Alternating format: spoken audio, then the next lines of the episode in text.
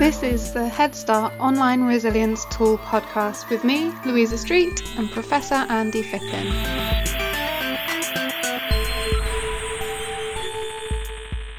Okay, so welcome to the second episode of the Online Resilience podcast. I'm Louisa Street, Education Wellbeing Specialist with Brook, and I'm here again with uh, Andy Phippen. I'm Professor of Digital Rights at Bournemouth University and have spent most of my research lives talking to young people about how they use technology. Brilliant. And today we're sort of focusing on support for parents around online behaviours that young people might be engaging with. We sort of thought to start off with talk a little bit about understanding young people's online behaviour. Andy, have you got any initial thoughts to get us started? Yeah, uh, I'll, start where I, where I normally do with these sorts of things. I have spent a reasonable amount of time over the years doing, doing parents talks and things, and, and the one thing that comes up a great deal is, oh, but they do things with technology that we don't understand. So let's start off by saying you don't have to understand the technology they're using in order to be able to help them navigate that technological world. I think that's a, a really yeah. important point in that we don't have to know what's going on in TikTok, although it, seems to me that um, many, many adults are now using TikTok, um, which means that kids are going to find it very uncool and move away from it very quickly.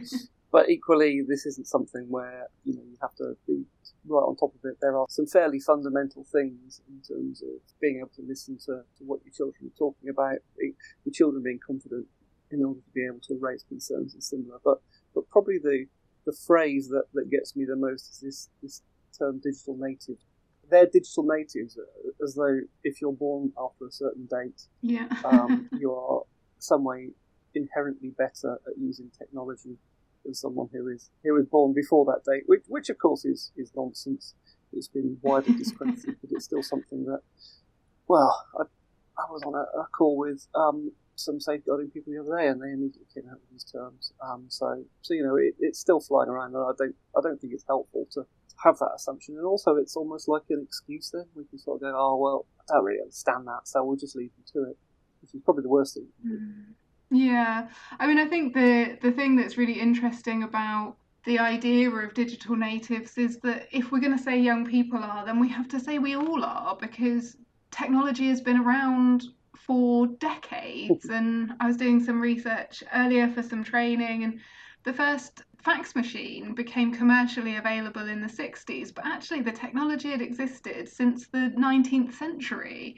So the idea that young people now are digital natives where their parents and their grandparents aren't sort of seems a bit off the mark, I suppose. No, certainly, you know, email's been flying around since the seventies. The, the internet's been been around for a very long time. What what we're basically saying, I think, is that they don't do things the same as us. Yeah. Therefore, it's either problematic or wrong where you know if as a parent you sort of reflect on what you were doing when you were 10 11 12 13 14 i'm sure the, the fundamental behaviours are pretty similar i know I, I visited Bodmin college a while ago which is my old comprehensive but I sat there with a, with a bunch of year 10 lads who were talking about um, the sorts of things that year 10 lads talk about and you know, there really was very little difference in they want a relationship with somebody. They they want to understand how how you might build a relationship. The, the difference, I guess, between that and something that me and my mates might have been doing in the very same classroom 30 years ago, which makes me feel very old, by the way,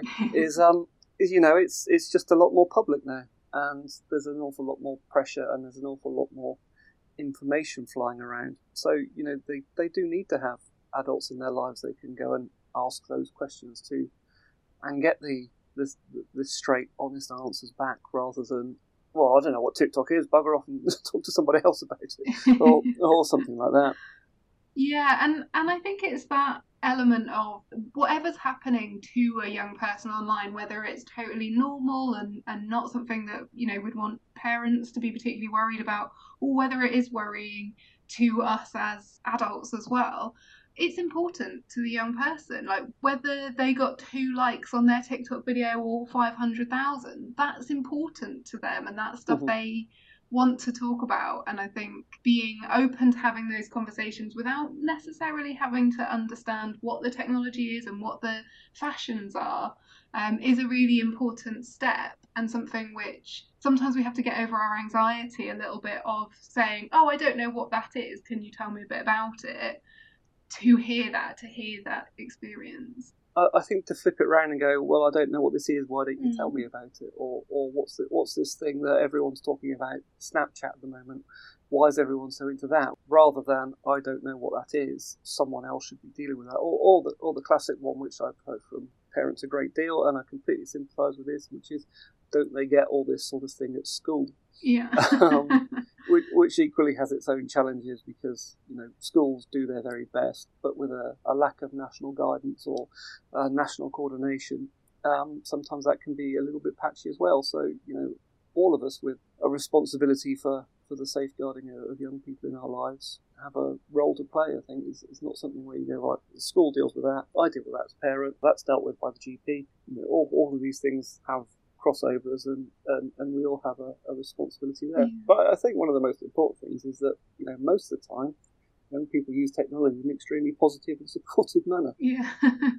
yeah, and and that's it. It's it's it is mostly positive, not harmful interaction through different apps and, and online media that is very similar to what we would have done as younger people and, and to what young people are also doing. So the online world is an addition, it's not something totally separate. Those two worlds are the same world one of my favourite analogies I use just thinking of my own kids because they're now 16 15 is while they might be doing similar things, they might be doing it in a slightly different way. So, you know, where, whereas we used to go, oh, it's 8 o'clock, it's time for the programme to start that we all want. um, you know, you know, my kids look at me and go, what do you mean it's on at that? It's on whenever you want to. But I can remember two or three years ago, my son had been spending two or three hours just consuming YouTube videos. He was very much into Minecraft at the time, so he was watching a load of Minecraft walkthroughs. Mm. Um, and his mum said to him, um, You've been on YouTube a long time, why don't you do something else instead? And he went, Well, it's chucking it down with rain, what else am I going to do? And she went, Well, why don't you watch telly? Which always, which always struck me as quite a, quite an amusing little reflection on. Um, it's a similar behaviour. It's just done in a in a different way. So we need to sort of get get over that hurdle. Absolutely, and that very neatly brings us on to the next point that we're going to discuss today, which was about screen time. Um, and and I think there's a lot of concern about screen time at the moment that um, you know because there's various applications of technology that can tell you how much time you've been spending on your phone or on your tablet or on your computer, mm-hmm. it's very tempting to say, oh, I need to reduce that. But I think it's really important to remember that we are using screens for different things. And certainly at the moment, you know, we're all in this lockdown situation, and a lot of people who have children who are in contact with me from various different things, whether it's friends or colleagues or um, or through work, people are concerned about how much time their children are spending looking at a screen. But it's probable that they're not just doing one thing. You know, they might be chatting to their friends on a messenger app, they might be playing a game, they might be watching Netflix or YouTube videos, and actually, that's quite a wide variety of things to be doing. So, mm-hmm. just looking at this is the amount of time that you've spent online today isn't that useful to understand how that young person is using the technology this is probably going to be something I, I return to quite a lot through podcasts, but technical tools generally aren't much help in any of this sort of thing. you know, um, I'll sort of like look at my phone with the with the screen time app on my phone. Oh, you're on Facebook for an hour and a half today. It's like, well, yeah, but half of that was for work. a third of that was contacting people and messaging. You know, it's just looking at these things in in blanket blocks is, is not helpful. I can remember being at a primary school in North Cornwall a while ago and um, said to a, a, very small class, there was about six in the class, right, hands up who thinks they spend too much time online. And two of the, the young people put their hands up and said, yeah, I spend too much time online. Said to a, a young lad, um, oh, how long do you spend online anyway? Six hours. So are you sure you spend six hours a day online? Because you're at school for nearly eight hours of that. So, and he, he, was just like pointing out that he spends a lot of time gaming. And then this this young lady said, "Oh, well, I think I do as well." So, well, how long do you spend? He said, "Oh, about an hour a day." So, well, that doesn't sound like a lot of time online to me. He said, what, what do you do? She said, well, I come home from school and then I go on YouTube for a bit, and then we have dinner, and then I go on YouTube for a bit more, and then get ready for bed. I said, well, that seemed perfectly reasonable for me. He said, she said, yeah, but my mum says it's too much. And I thought it was, it was quite a sad situation for her to be in because obviously there was a projected anxiety there. Um, the, the, the parent was obviously concerned that she might be spending too much time online. Again, I've got massive amounts of sympathy on this one because I'll, I'll do a parent's talk and, and one of the questions will be how long should my child spend online? As if there's a magic number. Right. Uh, and, and, and being being the, the unhelpful individual I am, I normally come back with, well, how long do you think your child should spend online? Which isn't, you know, isn't the answer they want at all. But it's it always comes back to depends. Are they passively just sat there looking at a screen? Are they watching and interacting with videos? Are they building a world in Minecraft with their mates? Are they collaborating on a piece of code together? There's, there's massive amounts of things you can do online. So there used to be this very simple measure that said no more than two hours a day for um, um, young people between about the ages of 5 and 16. And this was from the American Association of Pediatrics. And it's like, well, that's just completely useless, isn't it? It's like, right, you picked up your phone, let's start stopwatch, right? it's kind of like after two hours, right, get off. you know, there is there is some sort of guidance um, from uh, the government on this sort of thing now, but but it pretty much says there isn't sufficient amounts of research to say that you know, a certain set period of time becomes harmful for young people. There's there's nothing that says um, after three hours they should stop. I mean, there are some things that, that strike me as, as physiologically quite sensible, like you know no screen time just before bed because physiologically speaking, exposing your brain to blue light before you go to bed means that you're going to stay awake longer because you're not relaxing.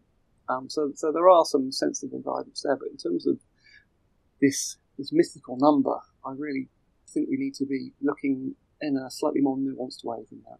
Yeah, absolutely. And I think, I suppose, a simple rule of thumb is it shouldn't be the case for a child or a young person that all of their day is spent on their phone. Like, if you want to encourage a healthy sort of attitude, encourage them to go Mm-hmm. outside, encourage them to have some time away from their phone or their tablet, but don't look at the screen time on its own as Yeah. a measure of whether or not you're succeeding or failing as a parent, because actually it doesn't tell you enough to um, to, to give you that information. And, and I, if I could give parents one bit of reassurance from this podcast, it would be don't panic. Don't panic about how much time is spent online. Don't beat yourself up if your young person, your child, is spending a lot of time on their device. Yeah. Just try and look at the bigger picture and encourage them to not just have that in their lives. I mean, let's, let's reflect on this. We, we live in Cornwall. There are, there are huge numbers of children that are living in fairly rural, remote places. Technology can be an absolutely fantastic enabler to be able to interact with your friends without actually physically being there. I mean, look at the situation we're in at the moment with lockdown. Yeah. Um, you know, you know, young people's link to the outside world with technology.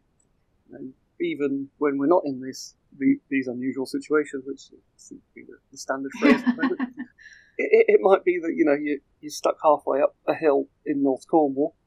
Um, it's chucking it down with rain. Why wouldn't they be doing stuff online? It, it's when it becomes compulsive, or whether it becomes something where you can notice a change in mood. Um, you know, so, sometimes talking to hardcore gamers and things, they will take a little bit of time to readjust to the real world after they've finished the game. Yeah. And it's perfectly reasonable. I, I, I think the last big one from, from my perspective was Fortnite. So when Fortnite exploded, the first thing that happened when when uh, an online phenomenon happened was people like me get phoned up by the press, and then the press go, "What's wrong with it?" you go, "Well, well, I don't think there's much wrong with it. To be honest with you, it's, it seems like a perfectly average first-person shooter." Um, and, and I can remember speaking to a journalist who went, Oh, I feel really bad. Why do you feel really bad? Well, I only let my son play at weekends. Why does that make you feel really bad? Um, because that's not fair, because some of his mates play in the week. Well, does your son find it problematic? No. And, and you know, when I've spoken to gamers in the past and I talk about these um, ground rules that, that parents set, um, most of them are pretty accepting of it you know, in, in some cases where you sort of go, oh, you know, they're not allowed to play Grand Theft Auto at the age of 12, and what do you think about that? You know, the, the normal responsibility goes to show that parents care about them, doesn't it? There's, there's, there seems to be very little, oh, that's completely out of order and that's absolutely outrageous. So it, it is perfectly reasonable to go, you've been gaming for two hours, by the time you, you get off that, Um, if you want to avoid conflict, maybe you don't march into their room and switch their console off and just sort of go one more game. yeah.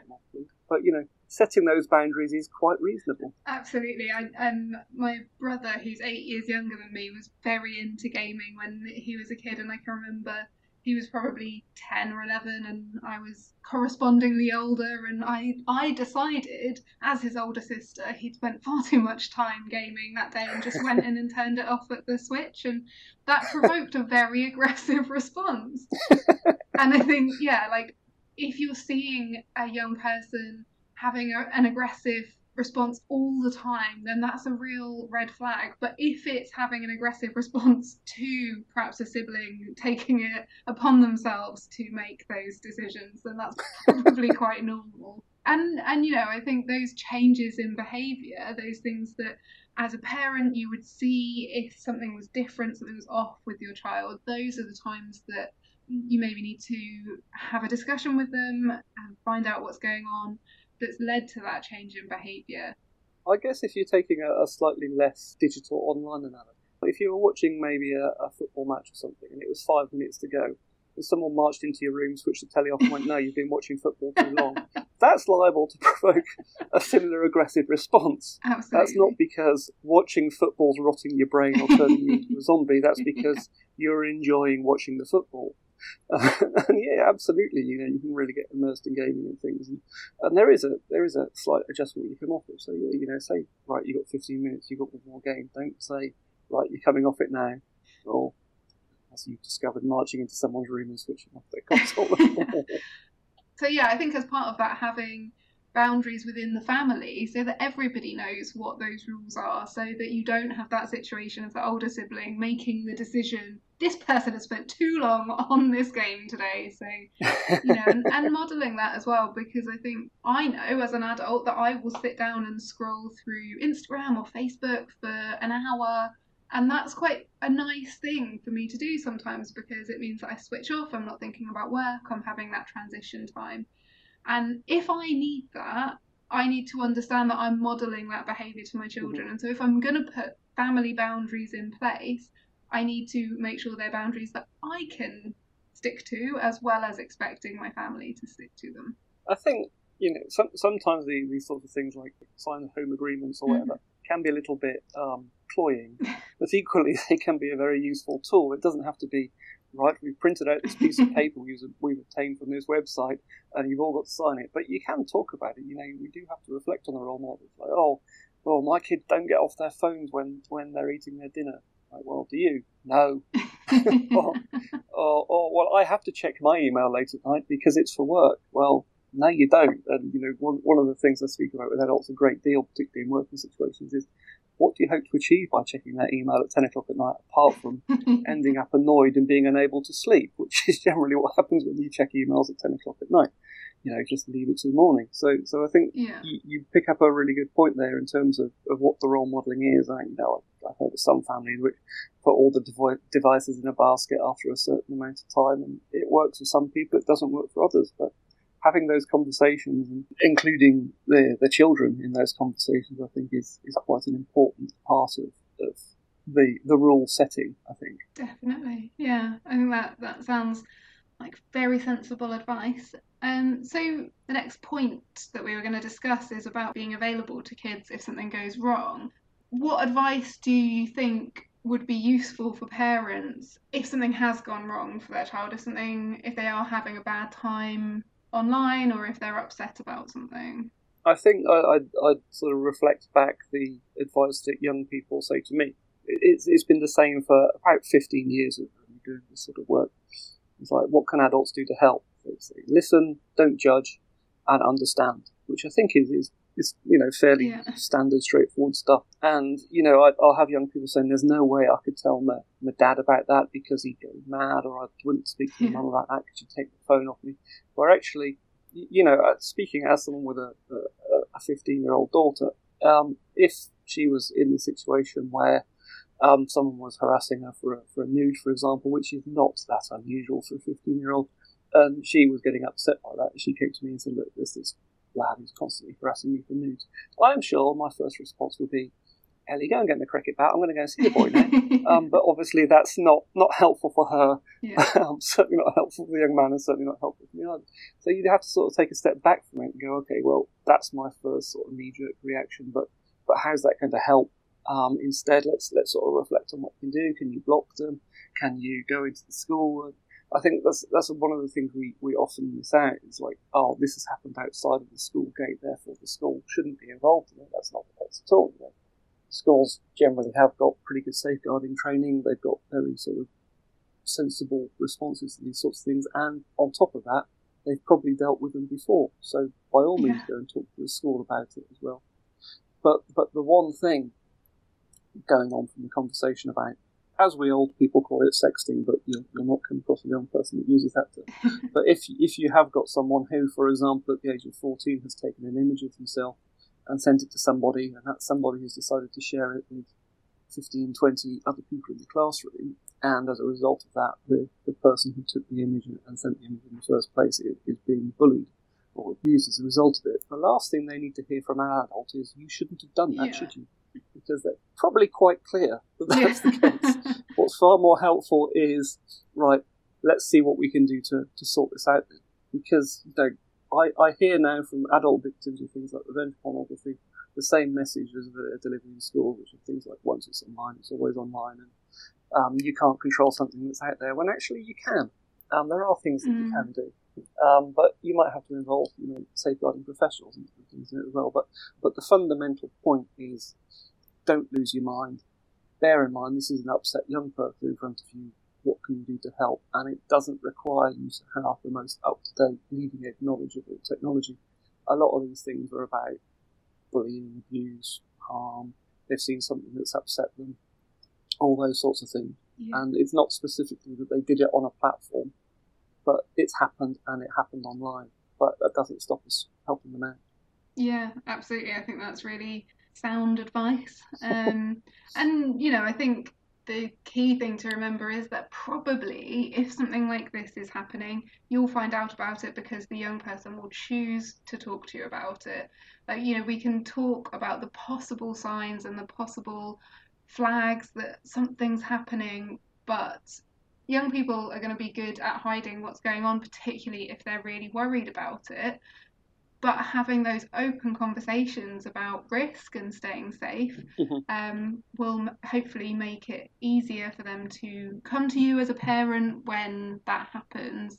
And yeah, that that's the most likely way that you'll find out that something's been going on.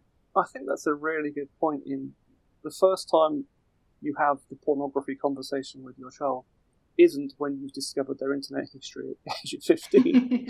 it's you have those conversations as they're growing up, and similar in the same way that you have the conversation about if someone's asking you for an image you're uncomfortable taking, that's probably a disrespectful thing to do, isn't it? And you can have those conversations about respect and consent and, and those sorts of things from, from quite an early age. Um, they don't have to be, yeah. you know, nudes and dick pics at that age. Um, but but you can start to lay the foundation so they know that it's not going to be the first ever conversation they've had with mum and dad about an online issue is, is when unfortunately an indecent image of them has gone flying around the, the internet or similar. So so you can sort of lay the foundations there so they are confident that they will come to you and talk about it and they're confident that that you know they will be able to get some help from it as well. But I think that the point you raised there which is a really important one is this concept of risk there was an awful lot of chat in this whole area about keeping children safe online. Mm-hmm. Now, let's break it to everybody gently. Sadly, you can't keep someone safe online. What you can do is make them resilient to the challenges that face them. We would, I'm sure, be, be absolutely delighted if we had an online world where no one was ever contacted by strangers, no one's ever seen anything upsetting online, no one's ever been abused by their peers and all those other things as well. However, that's probably not going to happen. so we need them to understand risky behaviour. We need them to, to build some resilience, and that resilience can be built by having a supportive family around you because you know you have got somebody to, to turn to and talk to, and, and you know allow them to to, to take some risks. Obviously, not um, see if you can buy a gun online. so saying things like, yeah, yeah, interacting with people online isn't generally speaking dangerous. playing games with people you don't know isn't generally speaking dangerous, but you've got the tools there. So if someone is being abusive, you can block them, you can report them. If that person is trying to contact you through other channels, then talk to us about it, and, and we'll, we'll see what we can do do about that. Um, don't just go, oh my god, I failed to keep them safe. In the same way that we teach road safety from a very early age, it doesn't stop people walking out into the road occasionally. We can't or we can't eliminate risk. We can mitigate risk and we can manage risk. Well, yeah, absolutely, and I, you know, I think that's the really key analogy that you can't wrap your child up in bubble wrap and send them out into the world and assume that that's going to be okay. You know, in in real life, we have to be able to navigate the world and and how to stay um, sort of safe within it. And the internet is the same. You have to know what the risks are in order to avoid them. And yes. and I think a really good example of that is at the moment. Uh, you know, we're in this lockdown situation. Everyone's relying a lot more heavily on the internet, and there are consequently more scams going around. It seems, or maybe there's more awareness of scams going around. And knowing what they are, knowing what they're likely to be saying, knowing that if someone emails you and says, "Oh, put your money into this safe account," that's probably a scam that means that when somebody emails you and says put your money into this safe account you're going to know actually that's really risky and i need to phone my bank and find out what's going on and not just do what what i'm told to do in this email and by raising everybody's awareness about those risks mm-hmm. we make it less likely mm-hmm. that we'll fall foul of them but that doesn't mean that we won't you know we're, we're all fallible we're all it's yeah. possible that anyone could receive a scam email not realize it's a scam and and lose money as a result of it. And I think we shouldn't feel bad when that happens. That's okay. That's actually quite normal, um, particularly because those sort of scams work by making you feel very anxious and panicked. So yeah, it does happen. But once we know that that's happening, we can put things in place to try and keep ourselves, our loved ones, our family, our money safe. Um, one one uh, experience that, that str- stands out strongly for me was I, I visited a, a, a sixth form college a, a, while ago to do a talk, um, and this this is not something unusual. This happens quite a lot. They oh, can you just come and talk to somebody in pastoral first? So I went in there as a young man, 17. He said, "Oh, what's up then?" He said, "Oh, oh no, I've, I've done a really bad thing." So, well, what have you done then? He said, "Oh, someone approached me and, and, and, made friends with me on Facebook, and then there were some private messages, um, and they're really, really hot. I'm like, okay, so you've done some webcamming, have you? So yeah, yeah, yeah. I, but, you know, they said, why don't you do this on webcam? And, I, uh, and then I got a, an email half an hour later saying they'd recorded it and they were going to um, post it on YouTube and share it with my mm-hmm. friends who they who they contacted on Facebook and and they're going to share it with my family who they know from Facebook uh, unless I send them five hundred pounds. Right. So, uh, so I said, um, so what have you done? He said, well, I've told my parents and I've told the police. Brilliant. Okay, so and, ha- and has the video gone out? No. He said, oh, I feel so ashamed. I just went, mate, there's there's hundreds of adults get caught out like this yeah. every weekend as well. You know, this isn't just something that happens to 17 year olds and you've done exactly the right thing. But, but from his view, it only happened to him. Yeah. To have someone going, you know, you know, lots of people do this, and yeah, you're probably kicking yourself, and yeah, it is a bit daft, but this is really not unusual. It's a bit like when you get the email flying in saying, um, oh, we know you've been looking at porn because you hacked your, your webcam. How did you know? you'll, you'll, get someone going, oh my god, that's true. yeah, you and you and you know a very high percentage of the population are just preying on that paranoia. Yeah. Um, but and, you know, sometimes it works. You know, professionals I've worked with, well, yeah, my friend says that this has happened and he's really, really scared. I'm like, you're a professional. You work for the police. Surely you know. It's like, yeah, but he was. It's like, yeah, of course he was. yeah. Some other people were that weekend as well. You know, you just have to look at Pornhub's traffic yeah. data. it's not like two or three people. No, and uh, interestingly, I went to a police crime commissioner conference many years ago now, um, where they were talking about victim support, and they said that actually there's a huge online community now of people who have been victims of financial scams and the amount of shame they feel uh, because of um, falling foul of one of these mm-hmm. scams is is huge and they feel unable to talk to people about it because everybody rolls their eyes and says oh you didn't realize the Nigerian prince wasn't for real it it is it, it mm. happens it happens to lots of people it happens to people who are very knowledgeable about this stuff who thought that they wouldn't you know that wouldn't happen to them with young people it's possibly there's possibly a slightly higher risk because they have a less developed ability to predict the outcome of things and to assess risk mm-hmm. so having those conversations with them is really important uh, young people might feel more pressure to engage in some behaviors because of peer influence, peer pressure is much more powerful for young people than it is for adults. So if another adult says to me, "Oh, you should do this," you should get involved in this uh, pyramid scheme. I'm going to be like, no. but as a young person, I would find it much harder yeah. to say that and to keep that distance because I feel the peer pressure a lot more as a young person. Well, you know, there's, there's some very clearly defined cognitive reasons for it.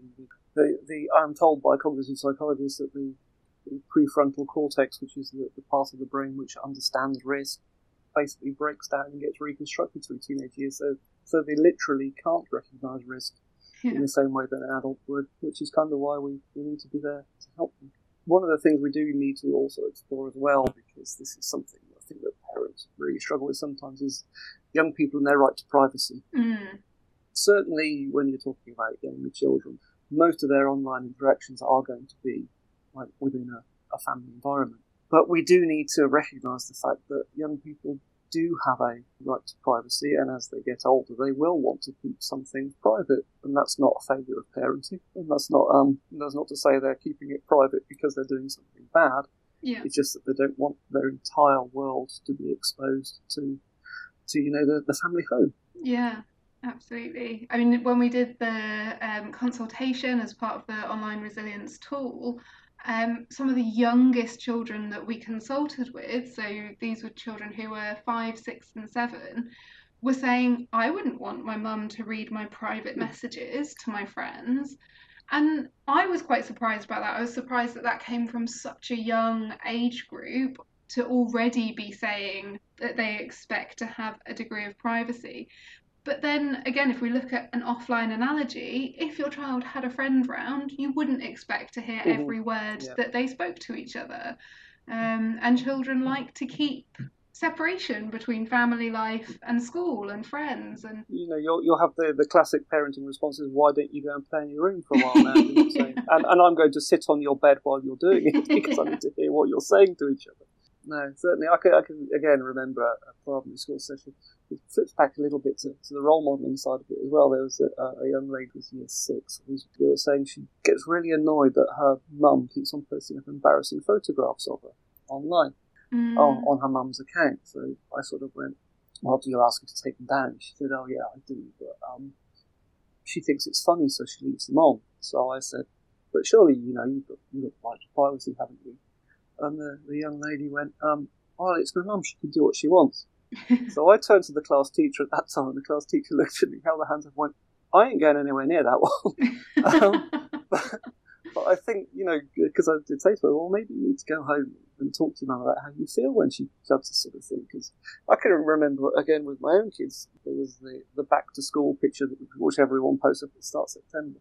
And um, two or three years ago now, my daughter, who is somewhat headstrong, I don't know how, thought, come on, let, us do a let's do a, a, Mickey taking back to school picture. Then and she just went, "You're not using me for likes, bugger off." uh, and it was just a wonderful observation that you know it, it was being done in a, a non-hostile, non-exploitative way, but she's right. I was trying to get a, a, funny picture of the kids to, to go and get likes on Facebook. So so, so yeah, you know, we, we have to think about our own behaviours as well. But, but there's there's nothing wrong, I think, with, with a child wanting to keep this separation of you know the conversations they have with their their friends and the conversations they have with parents or whatever. I mean, one thing that, that is well worth talking about is is the use again of technology to to help within these home settings. So you can install filters at home, which will to some degree prevent them from accessing um, inappropriate content uh, and things. They can sometimes be quite useful, but sometimes they can be quite restrictive as well. And um, yes. for those of you that are confident that, that they will work, my son got round one in about three minutes once. I did, I did set him the task of doing it. He was 14 at the time. I did set him the task of doing it. It took him about three minutes to get around it with a YouTube video. Right. but but you know, it's it's when you get into these sort of monitoring and tracking situations. Now, I'm certainly not here to judge and tell people don't do it. It's disgraceful. But at the same time, you need to reflect on why you're doing that are, are you trying to keep them safe, or are you eavesdropping on their conversations? Yeah. Um, and surely a, a, happier balance is that right. I'm not going to be looking at all your conversations, but if something happens that upsets you, you can come and talk to me about it, and you're not going to get in trouble.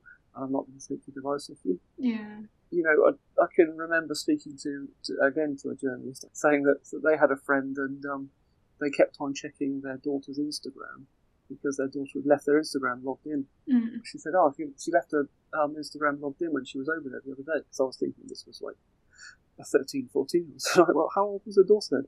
21. That's not healthy. um, and she said, "Oh, but she doesn't talk about that that much about her life, so she wanted to have a have a window into her life." That's that's really quite unhealthy, mm. um, and so we need to sort of reflect on whether monitoring is, uh, you know, you can install software which, if it identifies certain words in chats, you get an alert, or if a certain type of images taken, you get an alert. But they're never going to be infallible. Uh, no. And what happens when you get the false positive, and that creates some sort of a, a conflict in the home?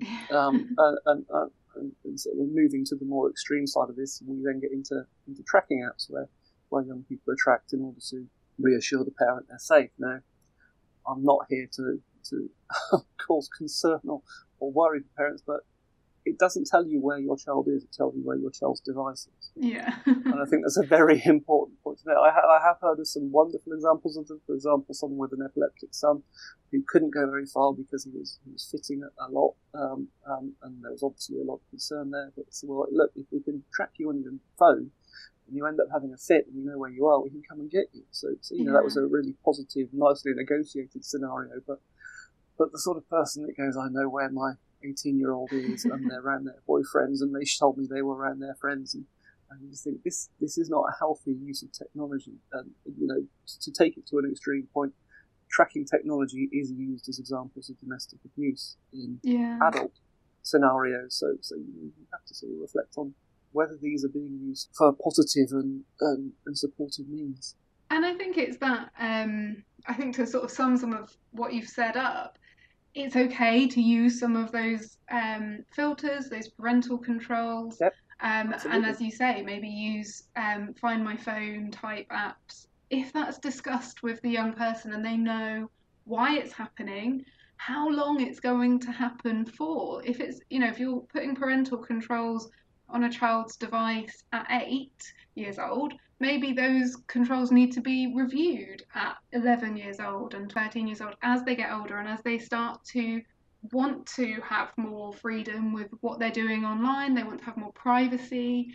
Um, and yeah you know if you're if you put a tracking app on your child's phone with their knowledge and their consent to understand that it's there to keep them safe that's very different to doing it without their knowledge and trying to use it to reassure yourself that they're safe without having that discussion with the young person. So, definitely. Um, you know, it, it, it is one of those things where it, it sadly might give a, a, a, level of reassurance that perhaps um, isn't necessarily there. And, you know, the, the horrible reality is that uh, if young people want to hide something or be secretive, um, and they're aware they're being monitored, they will probably find ways of doing that. Absolutely, and there's there's plenty of apps that will do that as well. That will um, hide from other hacking apps, and and really like with the the tracking thing. I remember when I was young, there was a big thing of like I'm gonna tell my mum I'm going to your house. So then if she calls your house to make sure I'm there, um, can you make sure you tell her that I am there, whereas actually I'm going out with a boy? and you know, actually that would be even easier if I could say to my friend, "Here's my phone. Um, can you take it to your house because I'm telling my mum that's where I'm going?" Yeah. And then if something does happen to me, the, the parent isn't going to know. They're not going to be any the wiser just because they know where my phone is, and actually it'd be harder to find me if something has happened. Yeah, no, absolutely. We've wrapped it on quite a bit now, Mm. but I think I don't I don't want to finish off on a low. Okay. So I don't want to finish off by sort of going. And by the way, all that to- technology you've installed, ah, it's a waste of time. I, I, I guess in sort of drawing this to a close, I mean, what, what would be your sort of you know your your top three pieces of advice you might give a parent who who might be worried about what what their children are up to online? Oh, good question. Um, talk to them about it. So have have that ongoing conversation anytime that you're watching a TV show or listening to a podcast that talks about online resilience, online safety, or activity online. Talk to your young person about what's going on in their life. Um, that would be my number one. I don't know about number two and three. I, I, I think you know, following following on from your number one there, I, I think the you can have the conversations without placing a, a, someone on the spot. So, so saying, "Do you look at porn, son?" It's mm-hmm. probably not a good starting point. But but if you say, "Oh, you know, there's been some stuff in the press about people your age looking at porn," does that go on with your mates stuff? It's a far easier way of starting that conversation. Yeah. I think. I certainly think if a young person has disclosed that something happened, take a deep breath before you respond and reflect upon the fact this is someone who is upset and vulnerable who's asking for help. Telling them off is not going to be a constructive way of dealing with that. So is that one and two, or is that just still number one? I think that's one and two, isn't it? Yeah, that's one and two. So I would maybe say number three then would be um, negotiate. Yeah. With with your young person, you know, if you're whether you want to bring in boundaries around screen time, whether you want to discuss having a find my phone app, um, whether you want to put in new parental controls, make that an open discussion, make it a negotiation. So that even if you're setting down the like laying down the law and you're saying I'm putting these controls in place to help you stay safe, that they understand why why they're going to help the young person stay safe and when that will be reviewed. now I think and, and, and part B to number three then is just reflecting on the role mo- the role modelling side of things and Yeah. you know you're not imposing rules on, on them you're not willing to it yourself if there is an agreement that you have find your phones is your phone locatable by by your children or is it just a one way thing And Yeah. if so why is that the case Yeah, I think that sounds very smart. Some very sage and simple, hopefully, advice for parents there. Yeah. Um, where can parents get more support if they've got concerns around their child's online behaviour?